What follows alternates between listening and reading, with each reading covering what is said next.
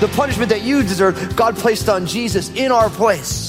And we allow Jesus to receive the judgment that we deserved, and God allows us to receive his righteousness that we never deserved. And we got to make sure we don't take that for granted. That we don't make that a small thing. That we, to use the phrase of the book of Hebrews, that we don't neglect so great a salvation. The weight of salvation needs to be fully experienced by all of God's children. In today's message, Pastor Daniel shares the judgment of God on those who refused to follow him and encourages us to heed their fate. We will never experience the wrath of God for our sins thanks to Jesus. We're saved, we're loved, and that knowledge should change our lives. As you listen today, allow the fullness of the grace of Jesus to wash over you. Now, here's Pastor Daniel with part one of his message, Chosen for Blessing. Jesus is real. Let's open up in those Bibles to the book of Deuteronomy, chapter 7, as we continue our study here in the book of Deuteronomy. Deuteronomy chapter 7. One of the things that you find if you've studied God's word at all is that God realizes that repetition is the greatest teacher, that we have to hear things over and over and over again. And as we continue to hear these things, at some point they begin to sink down deep into our hearts and to transform our lives. If you think about what's going on for the children of Israel here, it was only 40 years ago that they were slaves in Egypt. They were younger people. Remember, the generation who left Egypt, the entire older generation, except for Joshua and Caleb, ended up perishing in the wilderness. So the generation that's hearing the book of Deuteronomy, which is in effect Moses' last message, they were raised as slaves. And because they were raised as slaves, they had a slave mentality. And in the Lord delivering them from Egypt and bringing them into the wilderness and ultimately into the promised land, the Lord's desire is for them to see themselves differently than they had been raised to see themselves. Although they were descendants of Abraham, Isaac, and Jacob, they were considered property by the Egyptians. And over and over and over again, God needs to tell them who they are because at some point they might believe it. And isn't that the same thing that's true for us as people? Depending on how you were raised, depending on the experiences that you had, there's a way that you see yourself. But God wants to speak into your heart who you really are. And we need to hear it over and over and over and over again because left up to our own devices, you hear it one time and you're not going to believe it. Or maybe it's going to resonate, but you're still stuck in a way of thinking that is in opposition to who God says that we are. I posted on social media earlier this week that we are not our mistakes. There's a lot of people who want to tell you that's what you are. You're just your mistakes. Maybe you got a, a record or a rap sheet. That's who you are. No, you're who Jesus says that you are. And if you read your Bible, Jesus says that you're the beloved of God because of Jesus. Jesus makes us the beloved of God. When you first hear that, you'll be like, I remember when I first heard that, I'm like, yeah, right. But now as I reflect over 18 years of following Jesus, when you start to believe that you are who Jesus says you are, it actually changes you. It changes the way you see your experiences. It changes the way you view the world. It changes the way you deal with tragedy. And there is an important lesson in the need for repetition. And God wants each one of us, as we're hearing what we're going to hear, I don't know that anything that I'm going to say tonight out of Deuteronomy 7 is something, if you've been tracking with us since Genesis 1 1, that you haven't heard before. But my hope is, and I believe it's the hope of the Holy Spirit as well, that at some point in the infinite numbers of times we hear these things, at some point God's word will be mingled in with faith in our hearts. And we'll begin to see ourselves differently. We'll begin to see ourselves the way God sees us, not see ourselves the way we were taught to see ourselves, or a broken world, or a failed relationship, or a mistake that you made yesterday or many decades ago tells you that you are. So check out what it says here. So Deuteronomy 7, verse 1. It says, When the Lord your God brings you into the land which you shall go to possess, and has cast out many nations before you, the Hittites, the Girgashites, the Amorites, and the Canaanites, and the Perizzites, and the Hivites, and the Jebusites, seven nations greater and mightier than you. And when the Lord your God delivers them over to you, you shall conquer them and utterly destroy them. You shall make no covenant with them, nor show mercy to them, nor shall you make marriages with them. You shall not give your daughter to their son, or take their daughter for your son, for they will turn your sons away from following me to serve other gods. So the anger of the Lord will be aroused against you and destroy you suddenly, but thus you shall deal with them. You shall destroy their altars and break down their sacred pillars and cut down their wooden images and burned their carved images with fire. For you are a holy people to the Lord your God. The Lord your God has chosen you to be a people for himself, a special treasure above all the peoples on the face of the earth. The Lord did not set his love on you, nor choose you because you were more in number than any other people, but you were the least of all peoples. But because the Lord loves you, and because he would keep the oath which he swore to your fathers, the Lord has brought you out with a mighty hand and redeemed you from the house of bondage and from the hand of Pharaoh, king of Egypt. Therefore know that the Lord your God, he is God, the faithful God, who keeps covenant and mercy for a thousand generations with those who love him and keep his commandments. And he repays those who hate him to their face to destroy them. He will not be slack with him who hates him. He will repay him to his face. Therefore, you shall keep the commandment, the statutes, and the judgments which I command you today to observe them. Now, if you've been tracking with us, you've heard all this many times in many different ways. We keep coming back to these same themes, but they're still important. Notice it's when the Lord your God brings you into the land which you go to possess. That's the beginning of verse one. It doesn't say if, it says when. Because God promised he was going to do this. And so there's a certainty to it. There is, this is what's going to happen. Now, when this happens, right, it says, He's going to cast out the nations before you. And then it lists these seven nations. The Hittites, the Girgashites, the Amorites, the Canaanites, the Perizzites, the Hivites, the Jebusites, all the different ites, right? I tell you this because these were almost like they were nations, but they were based on a group of people. Like I've always joked that it's like there's the Fuscoites. You know, those are my peoples. And you put your last name, put ites on the end, those are your people.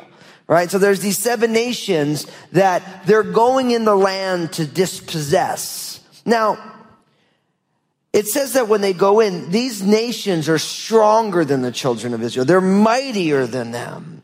But notice in, verse 2, but when the Lord your God delivers them over to you. Now, this is important, and this comes up a number of times in this passage, is that strength is determined by whose team the Lord is on. And as my pastor John Henry used to say, that you and God in any crowd is a majority. Because whomever team the Lord is on, that is the team that's going to win. This I had a great example of this. So I remember when Lynn and I, before we were married, we were engaged. Now I was super smart because I got engaged to Lynn before I brought her to meet my crazy family. You know, like I'm smart that way. I remember I told my dad, I'm like, I got engaged. Like, we don't even know this girl. I'm like, well, I got engaged before she met you. Right? And so we were in Florida because my family, uh, a number of them had retired and moved to Florida. And we were walking at Daytona Beach. We were down there and we were getting ice cream. And in Daytona Beach, Florida, there was all these sand volleyball things. And there was a guy there who was like literally, how many of you ever seen Bugs Bunny play tennis with himself? Anybody? Yeah. So there was a guy who was literally playing beach volleyball with himself. Right? And so we're all there and there's like, you know, a big mob of Italians, you know, my whole family, you know, and so this guy's like, Hey, you guys want to play? And we're like, uh, and he's like, all of you guys against me. And we're like, all right. Now, mind you, this is the first time Lynn is meeting my family, and I kind of want to be impressive. You know what I mean? Like, we are engaged, so she's almost to the finish line, but like, I wanted to be impressive. So there's like 10 of the Fuscoites on one side, and there's this one guy on the other side, and I'm here to tell you, he completely shut us out. 12 0. Now, what I didn't know at the time, but I actually found out a few years ago that he's actually an Olympic gold medal beach volleyball guy. And on the last Summer Olympics, he won the gold medal. I'm like, my sisters are calling me, that's the guy who absolutely owned our whole family in beach volleyball. I it was bad, you know what I mean? Because Lynn is not playing; she's sitting with my dad's wife and just watching this thing, and I'm like, I'm like trying to be all Top Gun on this thing, and it was not, it didn't, it was not, it was not good. It was not good, and it was really kind of quite pathetic. And what's really funny is when you're in a, in a, a family that's all Italian, there's a lot of emotions that go on as well. So it was quite disconcerting. But I bring all this up not to confess my family stuff, but to say that's kind of like when God's on your team. It could be 97 people on one team and Jesus on the other team, and Jesus is going to shut them out. That's how that goes. And the Lord is trying to tell the children of Israel, listen, yeah, they're stronger than you. All these nations have been in this land, and guess what? I'm giving you the land, so it's gonna be okay. But if you personalize that to your own life, do you really believe that? Do you really believe that although whatever situation that you're up against, it seems larger than you, stronger than you, mightier than you, and the Lord's like, no, no, I got you, don't worry. Do you really believe that? We should believe that because that's what God's word tells us. But I realize that in the push that comes to shove of real life, oftentimes we don't believe it. But this is who we really are in Christ. He says, look, when you go, I'm giving you the land. I want you to conquer them. I want you to utterly destroy them. I want you to make no covenant with them, nor show them mercy. Now, many, many people struggle with this type of language in the Bible. But you have to realize a couple things. One, God does not delight in judging a group of people, but God is also a just God, and he couldn't be perfect if he didn't. And God is using the children of Israel in their entrance into the promised land to be his arm of judgment for those people.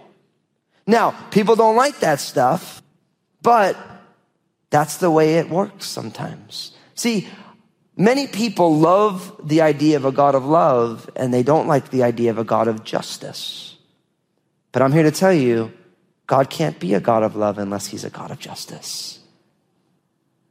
And God doesn't want to bring judgment. He does not want to destroy, but sometimes that's where these things land based on the decisions that people make.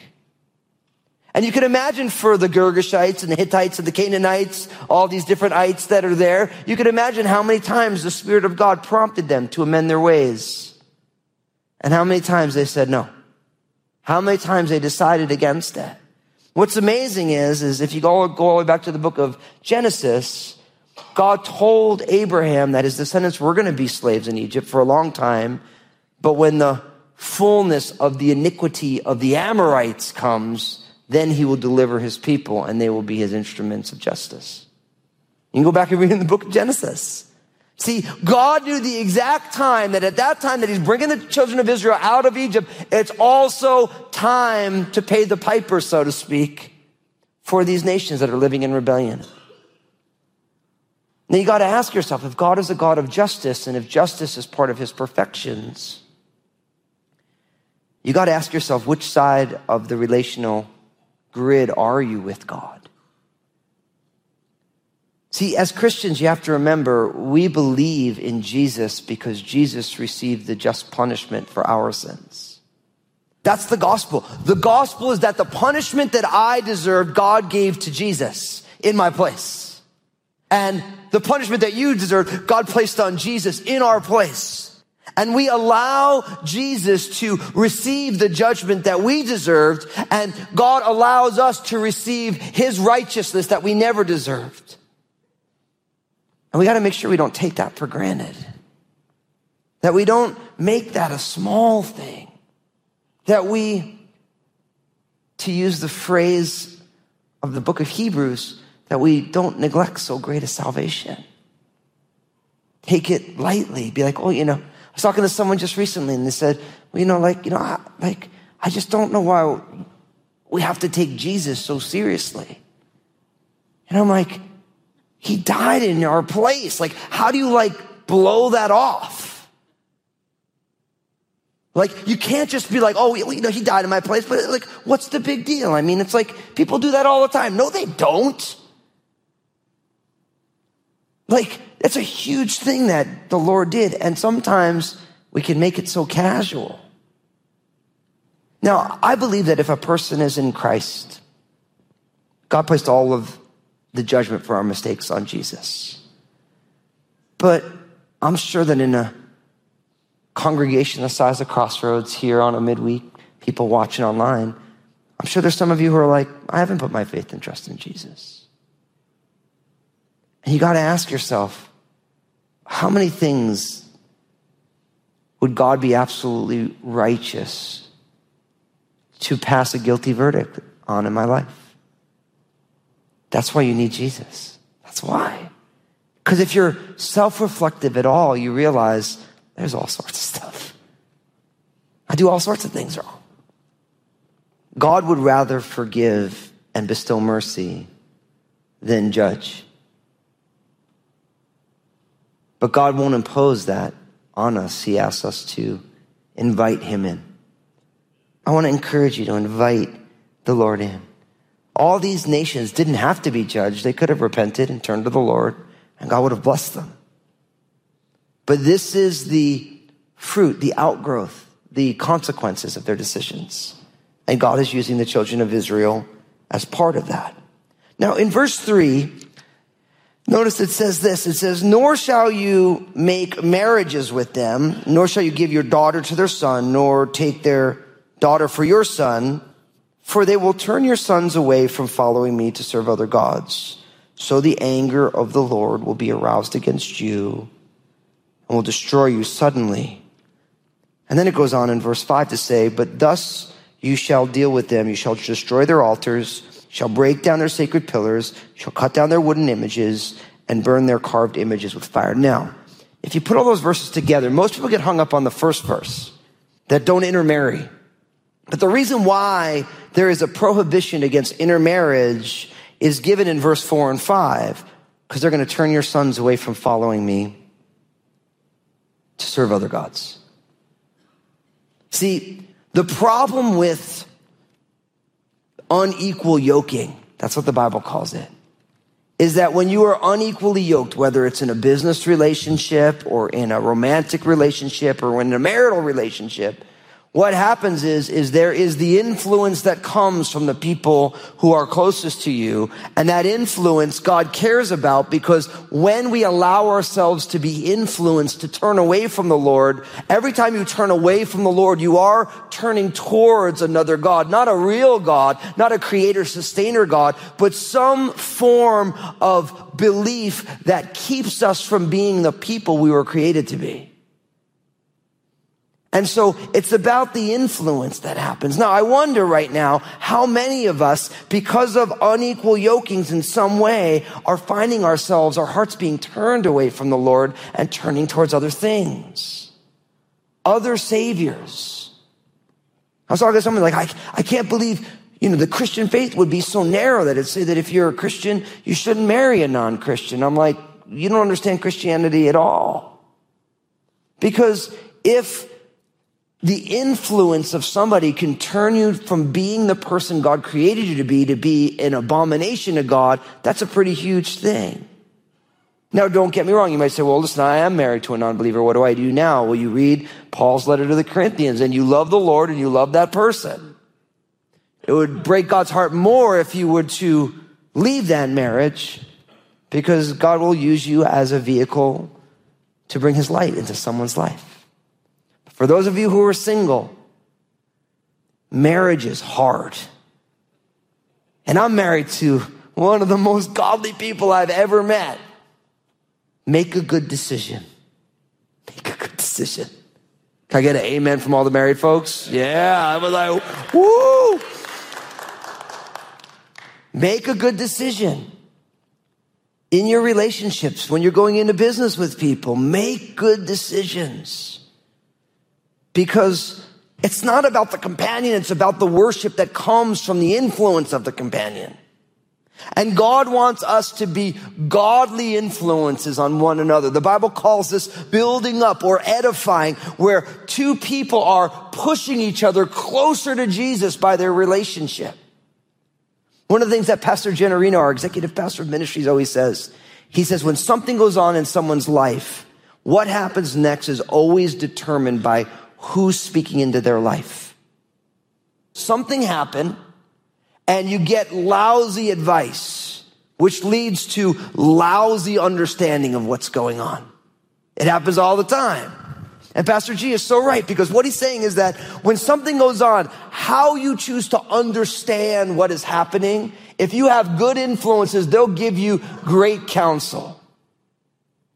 Like when something goes on, someone's like, oh man, this went on and I was so mad. And someone's like, oh, you weren't mad enough. You should have told them off, sister. You know, you get into the whole thing. That's lousy counsel. Where in the Bible Jesus like, you should tell them off worse than you did? No. Someone should say, you know, listen, so yeah, you're in the flesh right now. You should forgive that person. You should be long suffering. That's not a good thing. But you see what it is? We are all influenced and whatever influences us, it affects the way we worship. It affects what we value. And no matter where you are in your walk with Jesus, we all have these influences. And there's no doubts in spousal relationships, within families, there's the strongest influence we know. But what God is concerned about is that we worship Him alone. And when we worship Him, we become like Him. And when we become like Him, we get to be salt and light in a world that needs light and seasoning. So that's what He's concerned about here. He's saying, look, if you intermarry, they're going to pull you away. And then when they pull you away, you're going to find yourself under God's judgment just as they are. So when you go in, I want you to wipe out all their wooden altars, break down all their sacred pillars. I want you to take all the carved image, I want you to burn it all. Jesus is real. The people of Israel needed a refresher course in God's faithfulness as they began to enter their promised land. And studying it refreshes our memories too. Pastor Daniel today encouraged us to remember what God has done and to trust Him moving forward. Hey everybody, Pastor Daniel here. Ever make a New Year's resolution that you weren't able to see through? Come on, we've all done that. The reason we make those resolutions is because we want to upgrade our life. What if I told you that the best upgrade you could make in your life is to live the way Jesus wants us to live, following Him in the greatest commandment? I wrote a brand new book called Upward, Inward, and Outward, and in it, you will discover a God breathed system for living. You can change the world as you follow Jesus. So check it out, JesusIsRealRadio.com. Here's Josh with more information. Thanks, Pastor Daniel. You know, New Year's resolutions are very common in our culture today. Why not actually take a step by taking in something that will affect you spiritually? Pastor Daniel's book, Upward, Inward, Outward, is the perfect solution. We encourage you to log on to JesusIsRealRadio.com and start this new year out right. Again, that's available at JesusIsRealRadio.com. Next time on Jesus is Real Radio, Pastor Daniel encourages us to be ruthless with our removal of sin in our lives. God wants us to live holy lives. That requires steering clear of sin. If something is enticing us to sin, we must remove it from our lives. You've been listening to Jesus is Real Radio with Pastor Daniel Fusco of Crossroads Community Church. Pastor Daniel will continue teaching through this series, Refresh. Until then, may God bless.